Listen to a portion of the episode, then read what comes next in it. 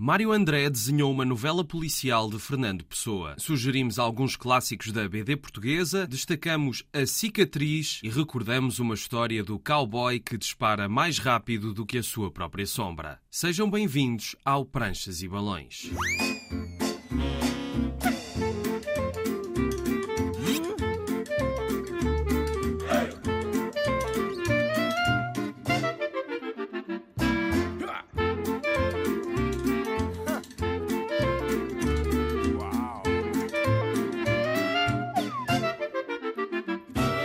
Cá estamos para mais uma viagem pelo mundo da banda desenhada. Hoje continuamos a dar destaque à BD portuguesa. Desta vez vamos conhecer alguns livros de grandes autores nacionais que já não estão entre nós, mas agora vamos conhecer o nosso convidado de hoje. Mário André entrou no mundo da banda desenhada depois de ser só leitor durante muitos anos. Começou a fazer eh, fanzines e depois dedicou-se a obras maiores. Lançou a sua própria chancela, Custom Rats, e primeiro fez uma adaptação da Implosão, um romance de Nuno Judice, e agora lançou-se a uma tarefa mais complicada, adaptar as novelas policiais que Fernando Pessoa deixou escritas. Algumas delas estão incompletas e são protagonizadas pelo decifrador Abílio Quaresma. A primeira que decidiu usar estava estruturada, com princípio, meio e fim. O caso do quarto fechado foi editada há pouco tempo e já há uma segunda a caminho, ainda para ser lançada este ano ano. O Mário foi enfermeiro do Sporting durante vários anos e falámos um pouco sobre essa carreira, que também dava para fazer um ótimo livro de BD. Mas começamos do princípio, passa a redundância, e vamos saber o que é que o autor lia quando era pequeno. Era o que correspondia naquela altura ao que existia e ao que eu tinha acesso era o Falcão, eh, o Condor, eh, o Mundo de Aventuras, etc. Tudo, tudo aquilo. Com a característica de ser a preto e branco, mas era fundamentalmente cobaiadas. E tu gostas muito de fazer bandas desenhadas também a preto e branco, não é? Isso é, ficou? É, ficou, ficou. Uh, inclusivamente, uh, eu não gosto muito de banda desenhada colorida, porque também fiquei com um pouco do trauma do, dos coloridos antigos. Cavaleiro Andante, que, que, tinha muitas bandas desenhadas coloridas, nunca foi coisa que, que me atraísse. Sim, porque eram cores feitas sem grande critério, é, não é? Pá, eu dizia que isto não me entra cá dentro. E, portanto, conseguia ler e era ávido leitor de, de banda desenhada a preto e branco, mas fundamentalmente cobayadas fora disso. Também não gostava, não gostava de. Lia, lia, mas não, nunca chegava ao fim. Uh, a banda desenhada do, do Patinhas, uh, daquela área brasileira. Agora, muito, muita cobayada. E depois era a história da, da tal amiga minha vizinha, que também não sei a razão, ela compulsivamente comprava tudo o que havia de banda desenhada no país que era editado. Havia um vendedor uh, que ia pôr uh, a casa todos os dias os jornais e a banda desenhada do dia. A Agência Portuguesa de Revistas, que era a que fazia a distribuição. Ela tinha uma casa, lembro uma casa pequena, que a gente não conseguia entrar. Era desde o chão até ao teto, só com banda desenhada. Então, ela, eu chegava lá, pedia-lhe a ela uh, se podia levar, levava aquilo para casa portanto, e depois dividia entre o, o estudar ia ler a banda desenhada, quando acabasse, tinha, tinha, tens que entregar. E eu entregava a banda desenhada e levantava mais, ia lá buscar. Portanto, eu tinha sempre montanhas de banda desenhada em casa, mas tudo na base de, da tua vizinha. Da, da, da minha vizinha e dos cowboys. Era aquelas coboiadas antigas. Também não sabia, não ligava aquilo a autores, Hoje reconheço, por exemplo, que Vítor Peon era um dos grandes desenhadores. Também reconheço que havia nomes uh, estrangeiros que não eram estrangeiros, eram, eh, eram nomes de portugueses que desenhavam, mas davam este nome estrangeiro para ter uma outra, uma outra dimensão. Exatamente, mas acabavam sim. por ser todos. E hoje eh, tenho o prazer de conhecer o Zé Rui, por exemplo, que na altura já fazia. E pronto, era, foi, foi eu, o gosto para a banda desenhada veio. Depois foi-se esmorecendo. Sim. E também não comprei. E tive muitos anos sem ler banda desenhada. Eu sempre gostei de desenhar. E o teu pai também desenhava? E o meu pai não? também desenhava. Tinha um esquema de desenho próprio dele. Ele, por exemplo, fazia aviões e fazia animais com uma rapidez tremenda. Que, com três traços, ele dava o e depois queria que eu fizesse a mesma coisa.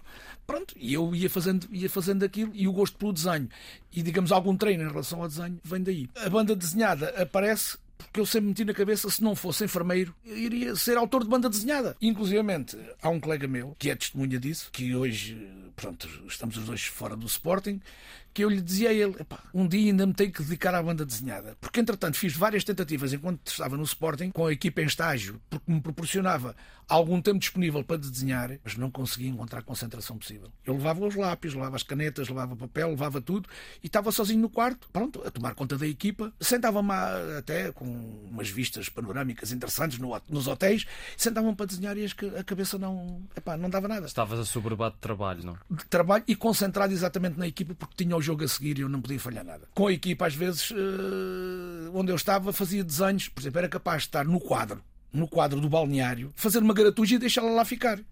E eles, já, aqui teve o Mário, o Mário já andou aqui. E deixava recados ou a gozar com algum jogador.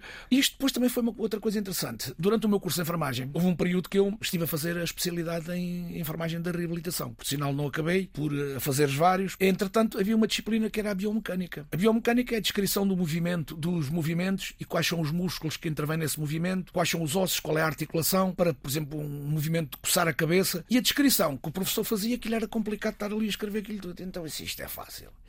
Faz um desenho do movimento e com setas faz a descrição dos músculos, dos respectivos ossos, da articulação, etc. etc. Criou-se ali um, um livro interessante, com muito poucas palavras, mas com muito desenho. Criei ali uma sebenta que era uma sebenta de orientação. Hoje não a tenho. Alguém viu que, que a sebenta estava engraçada e era intuitiva e, pá, e desapareceu. Pronto. Fiquei, fiquei, tanto trabalho para nada. Mas, mas de facto foi, era interessante. Foi, foi uma. Porque parecia uma banda desenhada.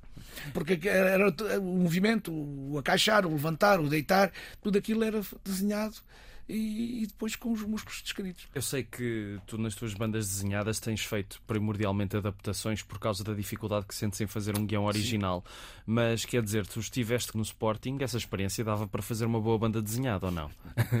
Onde é que tu ouviste isso? essa sugestão tem sido dada, claro. inclusive por alguns jogadores. Eu acho que até que as pessoas, quando conhecem, é a primeira coisa que dizem, não é? é. inclusive, há dois jogadores que eu particularmente respeito e gosto, que é o Pedro Barbosa Barbosa e o Rui Jorge, uh, e o Pedro disse que, que inclusive deu-me o título, deu-me o título da qual é que era? Os meus 90 minutos. Que era para eu fazer uma banda desenhada sobre as minhas vivências no futebol. Pá, ainda não me pus a fazer isso. Uh... Ah, mas está na calha então. É possível que eu me dedique a fazer isso, porque tem, tem episódios interessantes. E a ideia era fazer algo que fugisse fora do trivial, do dia a dia. Situações criadas no balneário, uh, relações com jogadores, uh, o que consta na preparação de um jogo, o stress pré e pós-competitivo. portanto, há ali uma série de coisas interessantes. E então o Pedro deu essa sugestão. O Daniel Maia está constantemente a picar para eu pegar neste tema.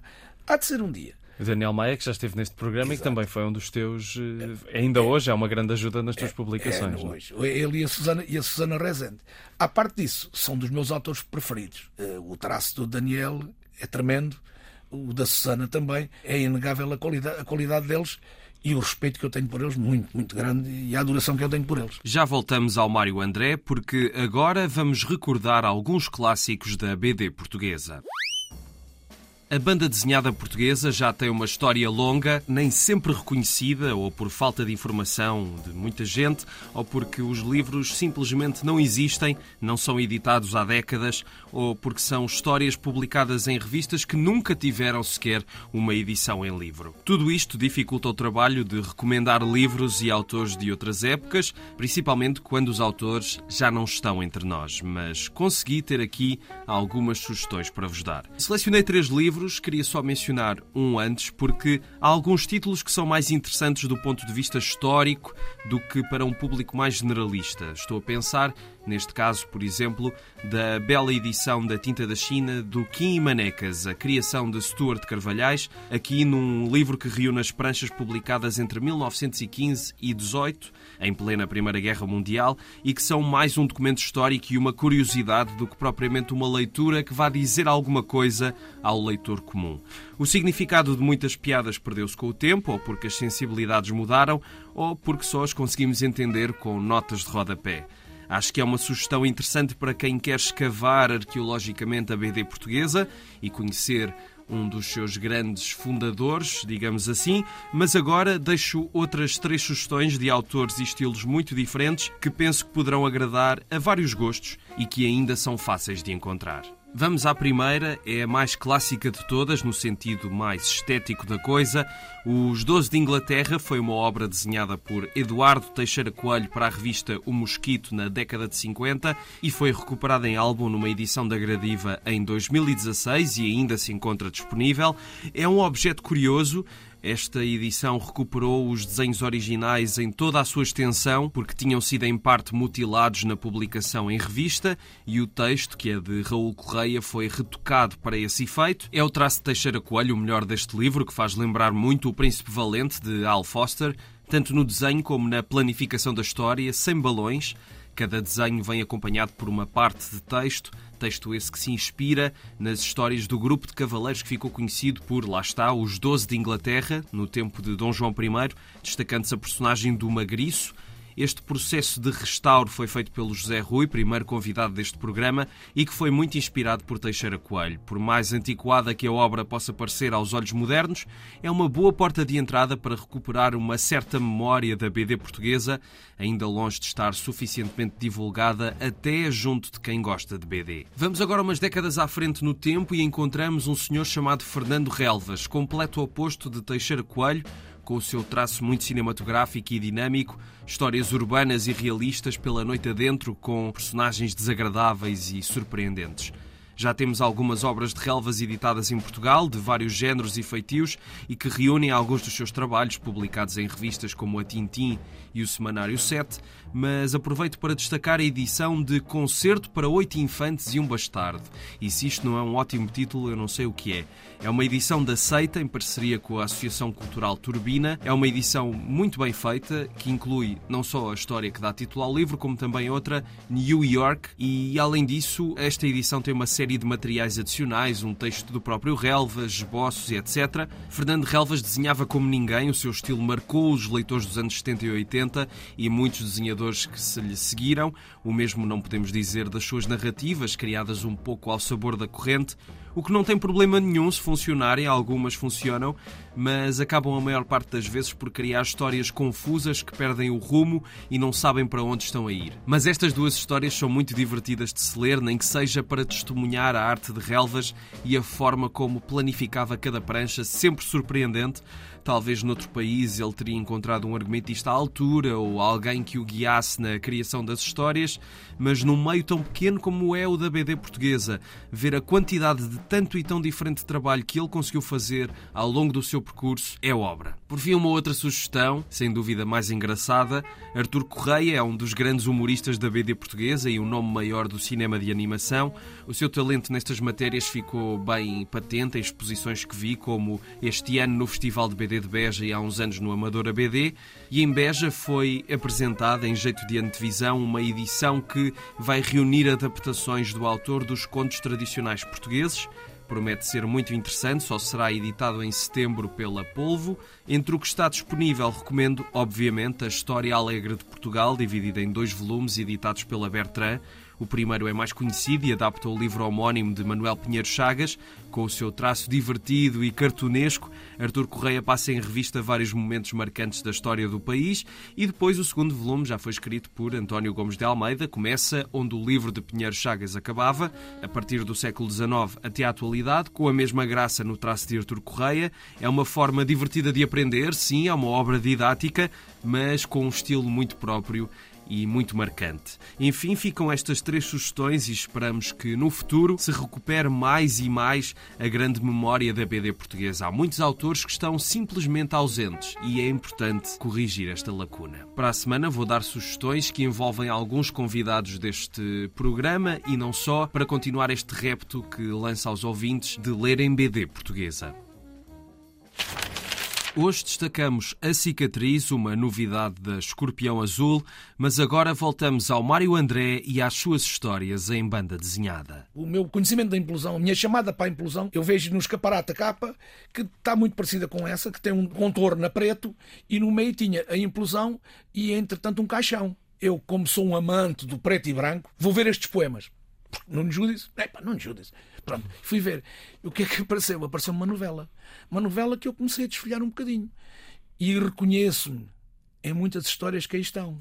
Portanto, isso corresponde a um estado de espírito do, do autor em relação a uma parte importante do nosso país que foi a entrada da Troika no tempo do, do Passo Espelho. Eu identificava-me, porque aí faz uma transição entre o passado, o antes 25 de Abril, o pós-25 de Abril e faz aqui uma série de paralelismos. Há uma linguagem própria do Nuno Judice que eu me identifico da luta antifascista antes do 25 de Abril. E comecei a idealizar as coisas e a criar as imagens e a criar as vinhetas. Foi tudo direto. Sim. Foi a ler e a desenhar o Daniel ralhava, ralhava que aquilo não era assim, que isso tem que ser feito. Eu disse, mas ó Daniel, isto saiu. Depois o Daniel critica, tal qual como o Penin critica, que eu faço todas as coisas, é de repente, faz e, e, e sai. E depois fica para trás alguma qualidade. Pá, mas estas coisas são assim. Tu sentiste que fazia sentido desta forma, não é? Exatamente. Depois houve uma correspondência positiva da parte do, do Nuno Judice quando lhe apresentei o trabalho. E pá, isso deu uma alma diferente. Ele deve ter ficado surpreendido por alguém adaptar ficou... uma obra dele à banda desenhada. Ficou, ficou surpreendido. Portanto, isso foi lançado em 2021 no Amadora e ele acompanhou-me. Sempre estivemos juntos, tanto nos autógrafos como na apresentação do livro, como é que uma personalidade como Nuno Judice se interessava por uma formiguinha como eu, caído paraquedista. No fim de contas desta história da banda desenhada, e eu fico-lhe imensamente agradecido. Já esgotou a primeira edição, temos a segunda edição que tem de livros ainda, tem apresentações marcadas, tudo o que eu faço são autoedições. Claro, sim. sim. Uh, neste momento, uh, com a implosão deu para pagar o investimento feito e sou capaz já de ganhar alguma coisita. Uma coisa que eu achei muito engraçada na tua biografia é que tu em 2019 criaste uma fanzine-teca. Eu acho que isto é muito curioso, porque existem algumas BD-tecas, mas fanzine-teca eu acho que deve ser a primeira em Portugal, não? Estas minhas aventuras não foi logo diretamente para os livros. Sim. Começou sim. primeiro com Pelos fanzines. A, a, feitura dos fanzines. Tenho conhecimento da existência da Tina Curtis, o Geraldo Gelino e o Luís Meireles. Nós começámos a conversar e o que é que, e o que, é que resultou? Pá, seria interessante. Eu começo a obter, oferecido, uh, fanzines. Sim, pá, mas o que é que eu vou fazer a tanto fanzine? Estão-me a dar fanzines, o Luís Meireles dava-me, o Geraldo Gerino também, havia algumas trocas com a Tina Curtis. Sim, bem, isto seria interessante a gente fazer uma fanzineteca em, em Alpiarça. Então comecei a recolher fanzines. Conheço também o, o Paulo Monteiro, tem muitos fanzines oferecidos na, na, na Biblioteca de Beja. Ó Paulo, a gente precisava de uns fanzinezinhos. Então começou a aparecer nos caixotes também, vindos de Beja. É pá, pera lá. Isto já temos aqui bastante material, vamos recuperar isto tudo e vamos organizar isto. O responsável pela biblioteca, o Rui Gaspar, eh, que tem formação eh, superior eh, nesta área das bibliotecas, entre outras áreas, na informática, nomeadamente, começou ele a organizar eh, a Fazinteca e a trabalhá-la toda em termos de, de, de registros. Depois tomo conhecimento da existência de um fanzine móvel. Pensou que é em Barcelona. E comecei a ver qual era a possibilidade de fazermos um fanzine móvel ali para Alpiarça. É uma mesa onde podemos fazer como expositor fanzines, que tem quatro rodas, podemos levar para uma escola e deslocar dentro da escola, podemos colocar uh, um computador lá em cima, podemos fazer uh, uma aula sobre fanzines, aquilo é, acompanha-nos em qualquer sítio e deslocamos para um lado e para o outro, já com tudo montadinho. Isso existe na biblioteca, é o único fanzine móvel que existe em Portugal, tem havido trabalhos com crianças e tem-se utilizado o fanzine móvel como expositor do trabalho das crianças, uh, que tem uma árvore, tem neste momento uma árvore ao meio, e na árvore é são pendurados os, os, os fanzines que as crianças vão, vão, vão, fazendo. Foi o, digamos, o início desta Fazinteca em Alpiarça, está indo paulatinamente a, a evoluir, a e, evoluir a e a crescer à, conta, à custa de trocas. E com todos os fanzines também continuas a ir sim, recebendo. Sim, sim. Vamos um bocadinho à frente no tempo, ao decifrador, ao Quaresma.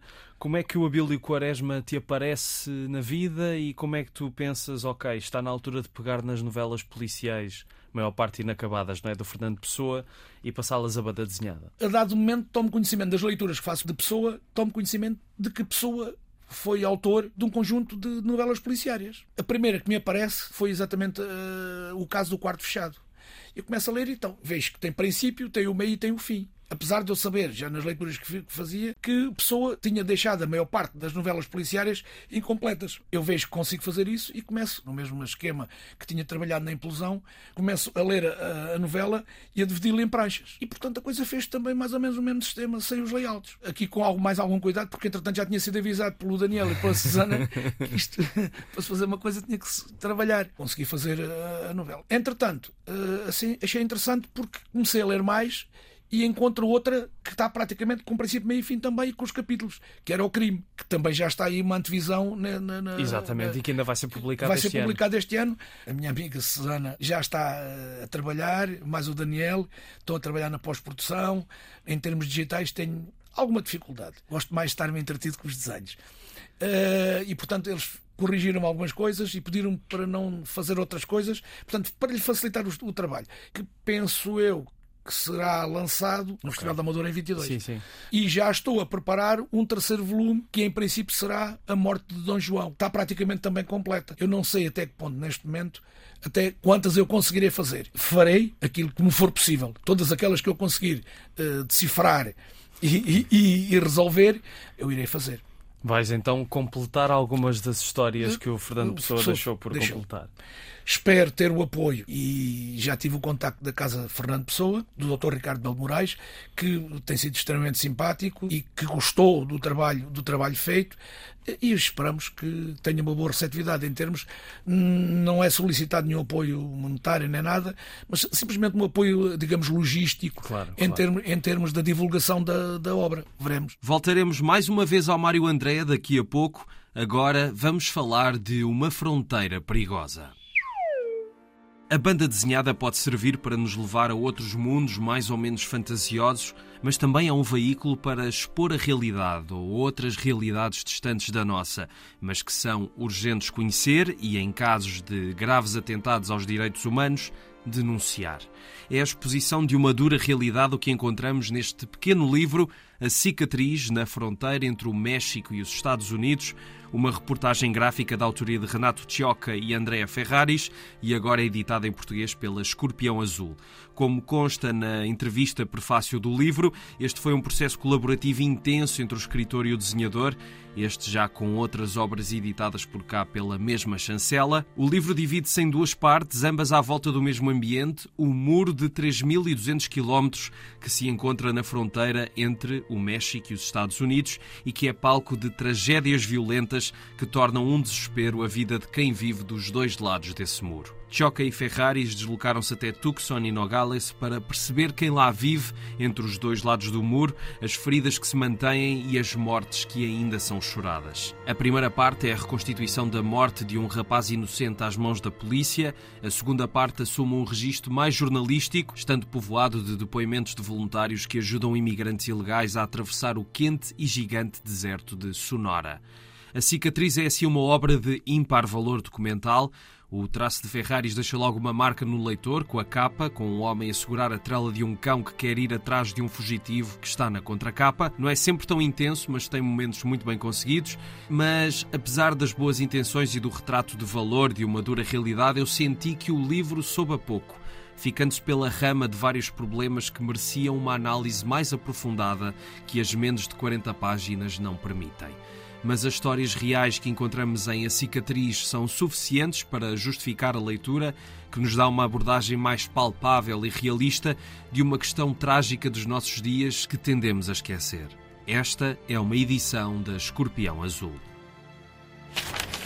Hoje terminamos com um livro muito divertido do cowboy mais famoso da BD franco-belga. Não é difícil adivinhar quem é, pois não?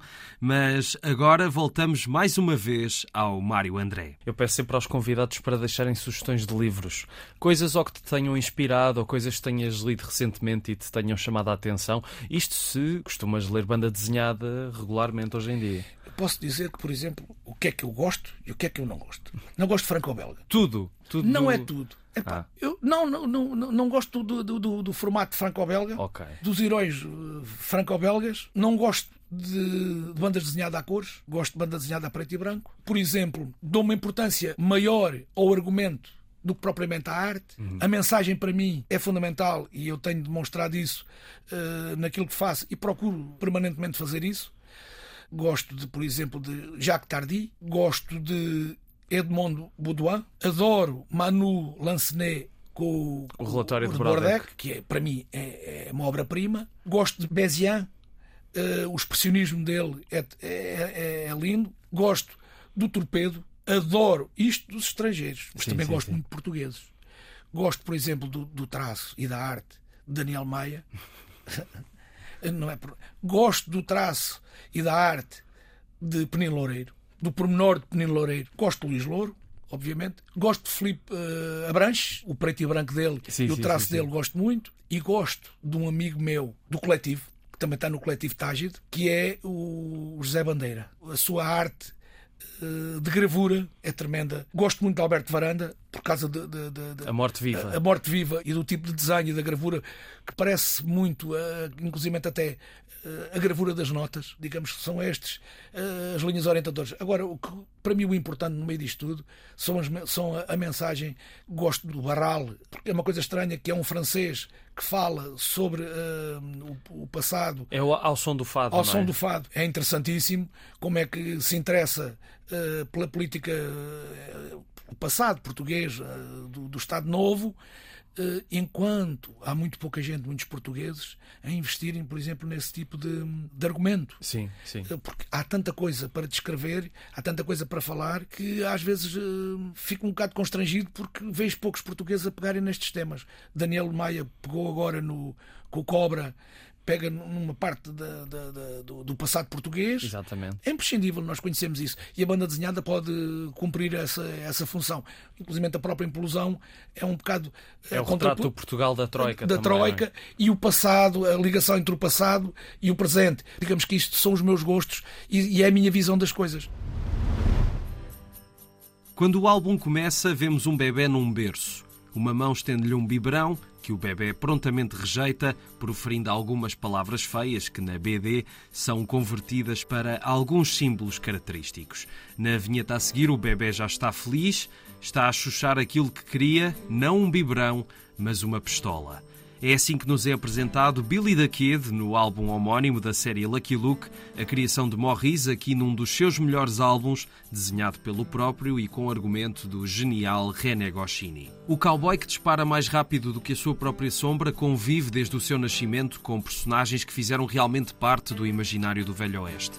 E Billy the Kid foi um deles, um delinquente que começou cedo na adolescência, em assaltos e outros crimes, e que teve uma vida curta, mas intensa. Morreu com 21 anos, deixando um rastro de mortes que, como a maior parte das coisas do Oeste, pode envolver mais mitos do que realidade. A série de Lucky Luke aproveita muitas vezes para parodiar estas figuras reais e é o caso aqui com Billy the Kid, que nesta história começou muito cedo, já em bebê, portanto, a mostrar um gosto pelas armas e pelo crime, mas é também um miúdo enervante e malcriado. E por isso, no livro e até na capa, Lucky Luke está a aplicar um corretivo ao Billy com umas palmadas onde as costas mudam de nome. O cowboy quer apanhar Billy, mas tem dificuldade em encontrar quem testemunhe contra ele. Toda a população de Fort Wickling está aterrorizada com o pequeno delinquente, o que provoca um manancial de gags inesquecíveis. Billy the Kid, um dos álbuns mais divertidos de Lucky Luke, Billy voltará a aparecer noutras instâncias, como na aventura A Escolta, também muito recomendável. Ambas estão disponíveis em português pelas edições Asa. Ficamos por aqui. Estiveram a ouvir Pranchas e Balões na Antena 1. O programa fica disponível em RTP Play e nas plataformas de podcasts. Sigam-nos no Facebook e no Instagram, Pranchas e Balões, tudo junto. A sonoplastia é de Tomás Anaori. A entrevista foi gravada pelo João Carrasco e eu sou o Rui Alves de Souza. Até à próxima.